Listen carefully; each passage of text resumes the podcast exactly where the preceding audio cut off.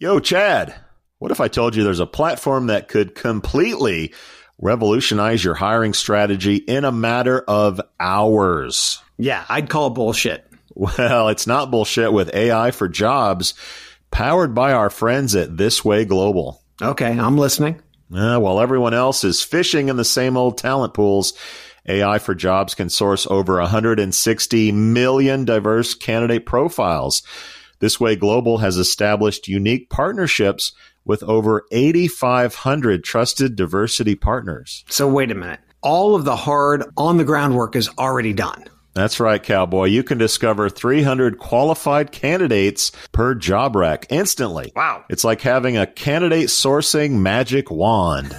Dude, if you had a magic wand, you would have Mexican pizzas all day. Mmm. Uh, stop distracting me, Sowash.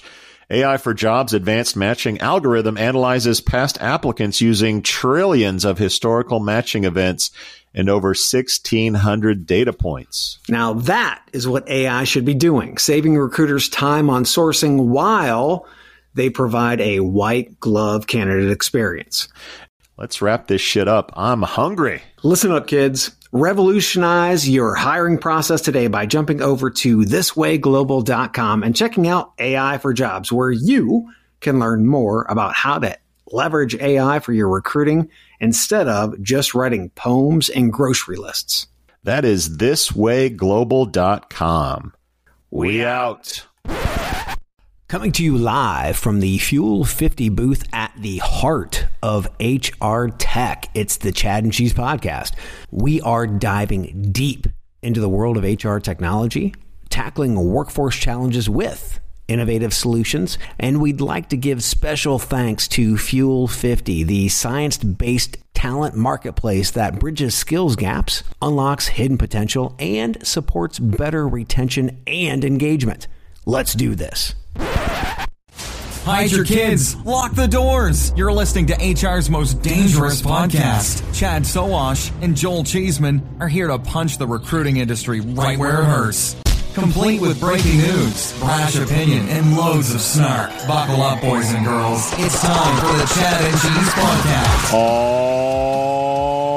Oh, yeah. What's up, everybody? It's your Blackjack Table's favorite podcast, aka the Chad and Cheese Podcast. I'm your co host, Joel Cheeseman, joined as always, the Siegfried to my Roy, Yeah. Chad Sowash. We are recording live from the HR Tech Show in Las Vegas from the Fuel 50 booth. Tigers and we are excited to welcome Philip Dur. He's a tiger. He is I wish I was wearing stripes. the co-founder and managing partner at PeakSpan Capital. Ooh. That sounds really fancy. Like those glasses. That, that And the that- jacket. it's, it's awesome to be here with the two of you. You didn't have to take off the ascot for our show, by the way. You could have you could Oh, kept it's, it you on. know, it's a little warm in here. Yeah, that's a good So, point. That's you a very good point. oh, it's going to get hotter in this episode. Oh boy, here we go. Give us a little uh, Twitter bio of yeah, you. yeah. So I've been partnering with entrepreneurs for 26 years. Uh huh. Just joined my 41st board, which is amazing. Holy And I say that. and I- I- I- I- isn't that crazy? Wow. How do you keep it? How do you keep it together after that? Well, they're not all at the same time. Okay, good. Um, it's not like women, Wow. oh, okay. Oh okay. which you um, have. Anyway, I can only I can only take care of back one. to okay? Phyllis. 'Cause- back to Phyllis. Too much. So Too much. 26 years working with entrepreneurs, which is amazing. Uh-huh. I pinch myself that I get the privilege to work with these incredible pioneers and innovators. Yeah. My firm is 27 folks in New York and Silicon Valley. We've got a billion dollars of committed capital, $585 million most recent fund. And we, I think we fill a gap in the market. We partner with what I call emerging growth stage companies. So it's when you're through the product market fit woods, and it was Yeah. really hard. Like you, you like really had to focus to get through those woods. So we talking A stage. It's funny because our companies will typically bootstrap or quasi bootstrap to five to 10 million in revenue. So Uh-huh. even though they have real scale, we're usually their first institutional investor. Yep. And they're bringing us in because they've gotten through those product market fit woods. And now they find themselves at the foot of a mountain called go to market scaling and mechanization. Yeah. And that's where we come in with capital and more importantly, domain expertise and experience and an awesome network to help them crush that. Now, do you find at that point that many startups, you've got a lot of startup founders that are out there, great people, great vision, but once you get to growth, that's an entirely different animal. Do you yeah. find that at that point you have to have a hard discussion and say, Are you the one to that bring- brings the adults in the room? Do you bring the, adults in the room? I mean, that's that's a great way to say it, Joel, because this is very hard for many founders to understand that they're th- it's just a different animal going from founder stage to growth stage to IPO, et cetera, et cetera. it's a really excellent question. Um, I would say most founders think that establishing product market fit is the hardest challenge they're going to see in their journey, uh, and I tell them no, it's it's it, it is a hard challenge, Yes. but scaling your business with real repeatability is even harder, unfortunately. Uh-huh. I'd say that one of the things that we do a lot of is kind of increasing talent density, right? So typically when we partner with our founders, they're torch jugglers. They're running sales, they're running product, Yes. they're the part-time CFO. Right. And so over time, we'll help augment that team so that we can really kind of concentrate and reinforce their superpowers, if that makes sense. Okay. And different founders will have different. I've, I've had some founders who are the best strategic salespeople on the planet. I have other founders whose superpower is their product, right? Um, and so it's all about identifying where can you have the most impact as a leader in your business and complementing you with the right team members. Right. Some founders are revenue sales focused. That's right. Absolutely. In their DNA, like they're and amazing. some are tech and they're developers. That's right. Does it matter to you guys? I mean, is there really a, a sweet spot for you guys when you're looking at a founder that you want to? I'm guessing the best is both. Yeah, you but you rarely see it, right? Like most Yeah. people unfortunately are not polymaths when it comes to being excellent at all things at the same time. Yes. I'd say that we always want to start with a couple of essential ingredients. One is you got to have a good product. Yeah. Second, we try and avoid whatever's in the white hot chewy center of whatever Silicon Valley based venture capital is interested in because Silicon Valley venture capital is like uh, they're like rabbit farmers, right? They get excited about a category, Yeah. and then if you fast forward like eight quarters, there's twelve thousand companies that are all going after the same Yes. uh, small addressable market. Right. So we look for uh, entrepreneurs that have a great product. They live in a, a relatively dense, meaning favorable competitive environment, and what they're doing is something that matters and has impact. Um, and those tend to be the best partners for for Peakspan. Name some names. Give us some Yeah. of your like big exits, your Yeah. most sort of Portfolio, Yeah. high baby. profile. Portfolio. Yeah. I'll give you some early hits in my career. So one of my first investments that I ever worked on was in a business called Plateau Systems, which was a great LMS. Not a great name for a software company, Plateau Systems, but great software business that was acquired by SuccessFactors and now is SAP's LMS. Okay. Nice. I was privileged to join the board of a of at the time small business called HireVue, and they were about three million in revenue scale. Uh-huh.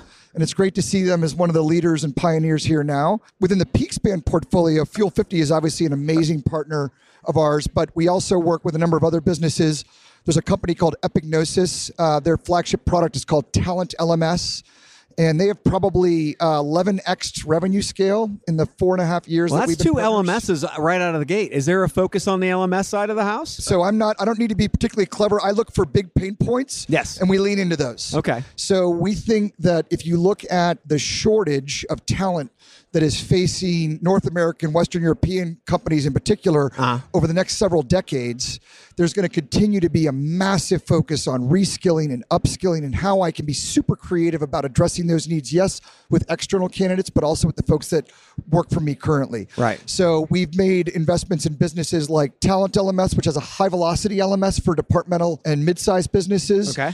Uh, we're partnered with an incredible business called Arist that serves enterprises with a, a continuous learning solution, the flow of work. They basically break down your content into micro courses and they deliver that through Slack, Teams, and text. Okay. It's almost like putting your reps in every day as opposed to sitting in front of a, sk- a screen for two hours. Yeah. Uh, we work with a business called Bongo Learn that does video-based training and assessment with with AI. I'm to sensing a theme here, Chad. Yeah, yeah. A lot of L words. we also obviously i mean fuel 50 is right at the forefront of helping you develop your internal talent to meet your future needs So I think one of the criticisms of of investment firms is that they tend to chase the shiny thing. Yeah. So if CNBC is talking about AI, well, we got to get into AI. If they're talking about remote work, well, God, we got to get headfirst in remote work.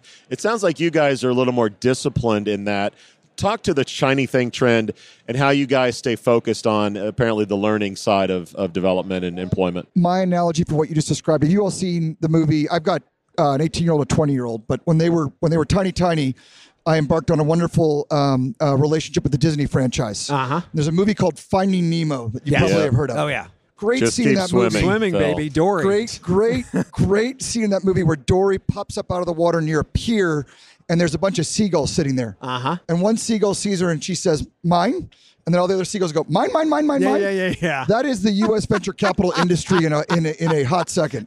So what happens in in my industry is something gets hot, and I can actually show it to you in the data. We can actually go back and look at company starts and media mentions. Yeah. Right now it's Gen AI. Before that it was e-scooters. Before that it was big data. and as soon as that topic gets hot, everybody's got to have their play. Yes. And so you see this massive increase in the number of companies going after the same opportunity.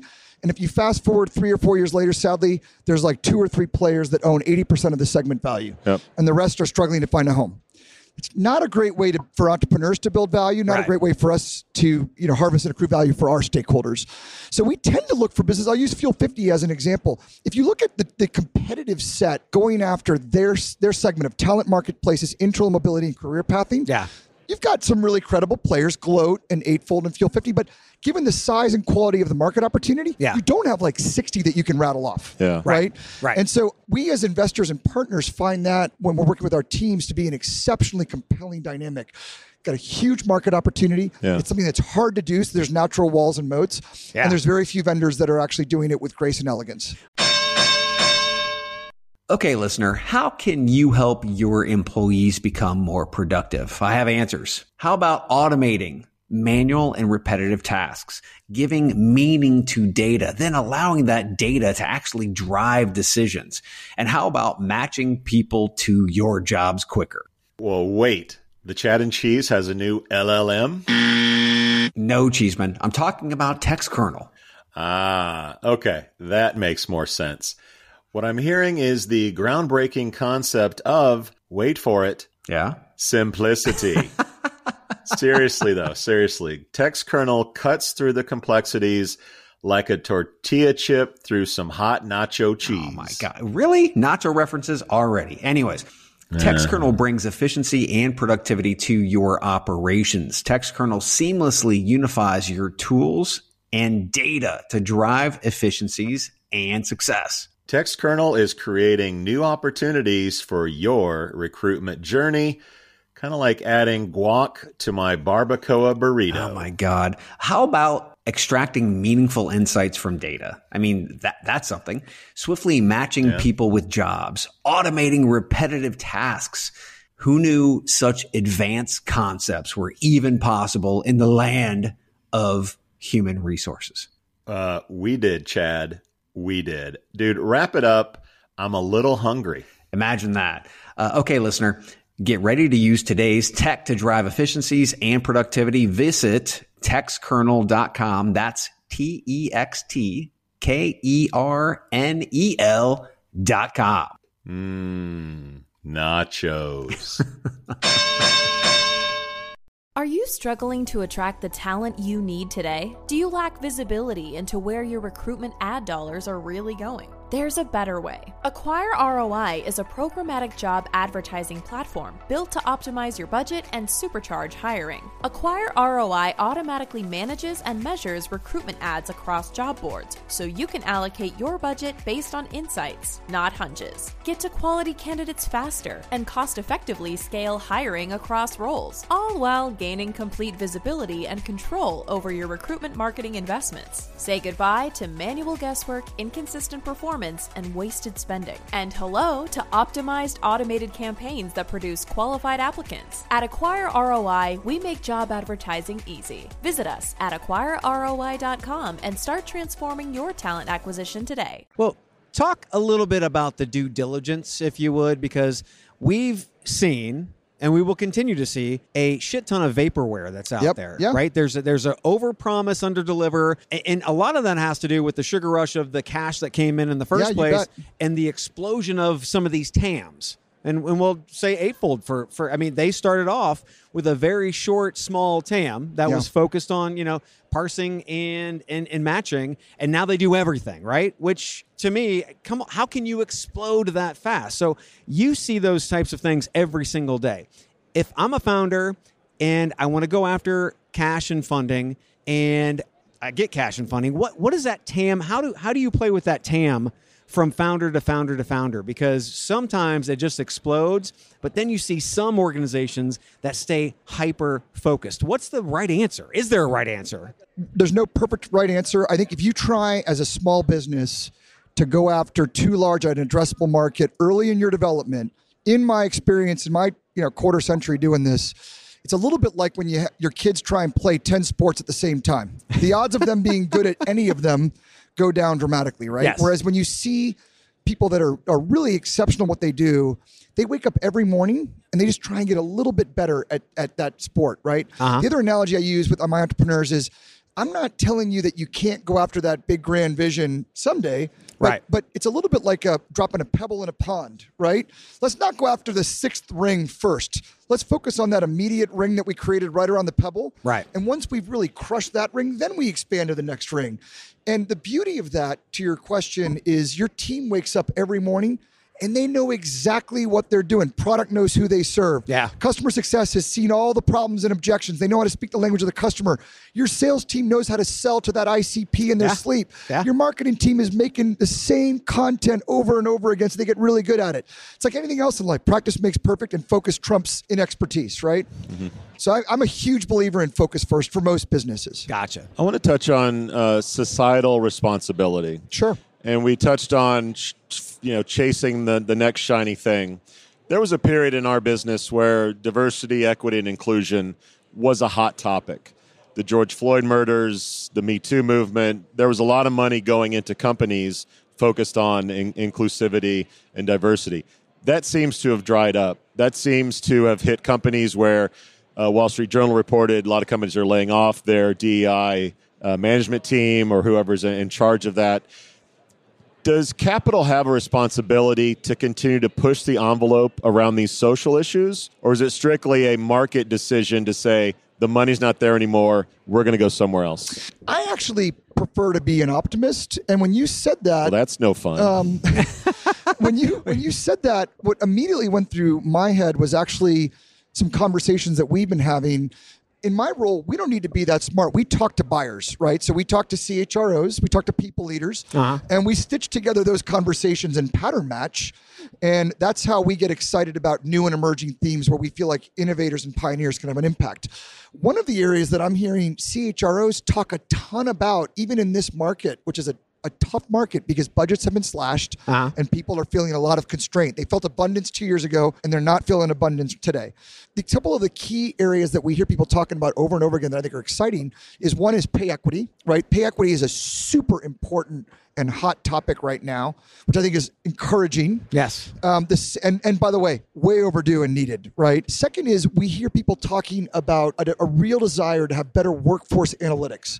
So before we can address some of the questions and problems that you're talking about, we first need to understand what the heck is the state of play. Yeah. And it, what's embarrassing is I think most mid-market and enterprise people leaders would tell you if they were being honest, they have no clue what their organization looks like right? And so I think we first need to make sure that we understand what does the state of the union look like, and then I prefer to be optimistic and think that leaders have good intent, and that we will correct these things over time. That's my view. Uh, makes, it keeps me energized. You, you know where intention takes you, right? You're going to be negative now, aren't you? I told you I'm, I'm, I'm just saying. guy. So, from our standpoint, intent has been wonderful, but it hasn't moved the ball, right? It hasn't. We love to talk about pay equity, but the only way we're going to get there is through government intervention. If it wouldn't have been, then we would have done it years ago, That's right? coming too, right? Like, so we see EU and US states Yes. moving more and more to transparency, Uh-huh. which is, I think, an essential ingredient to pay equity.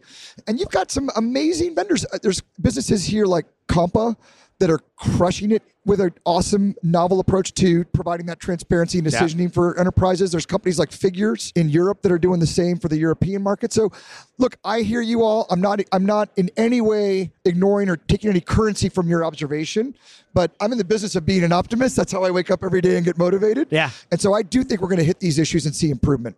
does government regulation drive investment decisions and should it Hell yes. Government regulation can be a massive catalyst to investment decisions because it will drive customer behavior Oh yeah. and vendors will respond to to customer behavior right we see that all the time Yeah. So, so we've seen a massive shift. You know, we saw 20 to 22 free money, unicorns everywhere in every industry. That's dried up.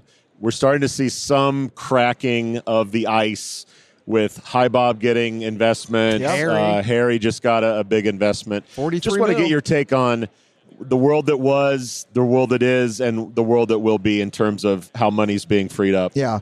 So one benefit of, of having done this for, for 26 years is this is my fourth economic correction that I'm, I've, I've seen as an investor. That 2020 to 2021 period was the most ebullient that I've seen in my career. Yeah.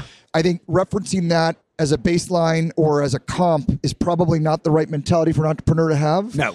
Uh, but I think that there are things that are just true, right? So going back to our comment around focus, focus vendors, I think will always trump people that that have the best product in their category will always have access to capital. Yeah. I think we get went through a period you guys were referring to sugar rush. We went through a period where people were looking for candy all the time. Yes. And what they learned unfortunately the can- is that candy is not good for you. It feels good in the moment, but it's not good for you. Yeah. Um, when we're here at Vegas, Everything's good for you here. the all-you-can-eat dessert buffet looks good, but it's not good for Wait, you. Wait, where's that? Right. Where's that? So I'd Don't say tell him. Um, a lot of the companies that we work with are bootstrapped or hyper capital efficient before we show up, Uh-huh. and you should see the return that these companies are able to glean from the capital that we contribute because they're they're athletic, right? Their, their DNA is around taking any dollar they get and really making it go far. Oh, yeah. And the beauty of that is that you can create the most extraordinary wins for everyone, for your employees, Uh-huh. for certainly for the founders and for your investors, at outcomes that are very different than what some of the Valley companies require to make everybody feel satisfied. Yeah. Right. Uh, sometimes the, those expectations are very hard to meet. Phil, thanks for hanging out with us here in the uh, Fuel You 50 this is awesome. booth. You guys rock. This is so much fun. Thanks. for our listeners and particularly those startups out there that may be Oh, looking for yeah. some capital, where would you send them? How can they connect with you? Come see us, reach out to us. All of our contact detail is at peakspancapital.com. And I want to thank the two of you. This is awesome. Thanks, man. And if, if I can ever rejoin you, I'd love to do it. So thanks for your time. Amen. Phil McCracken, I mean Philip Dur, everybody. He's the co-founder, managing partner at Peakspan. That is another one in the can. We, We out. out. Wow, look at you. You made it through an entire episode of the Chad and Cheese podcast. Or maybe you cheated and fast forwarded to the end. Either way, there's no doubt you wish you had that time back. Valuable time you could have used to buy a nutritious meal at Taco Bell, enjoy a pour of your favorite whiskey, or just watch big booty Latinas and bug fights on TikTok. No, you hung out with these two chuckleheads instead. Now go take a shower and wash off all the guilt. But save some soap, because you'll be back. Like an awful train wreck, you can't look away. And like Chad's favorite Western, you can't quit them either. We out. How much do you understand the future of finance? I'm Jim Marous, a top 10 banking influencer and host of the podcast Banking Transformed, where we dive deeply into the rapidly evolving world of banking and financial technology. Join me as I interview industry experts, thought leaders, and innovators as they unravel the latest banking trends, disruptions, and game changing technologies reshaping the world of finance. Redefine your understanding of the banking ecosystem. Subscribe now to Banking Transformed, available wherever you get your podcast and now available on YouTube.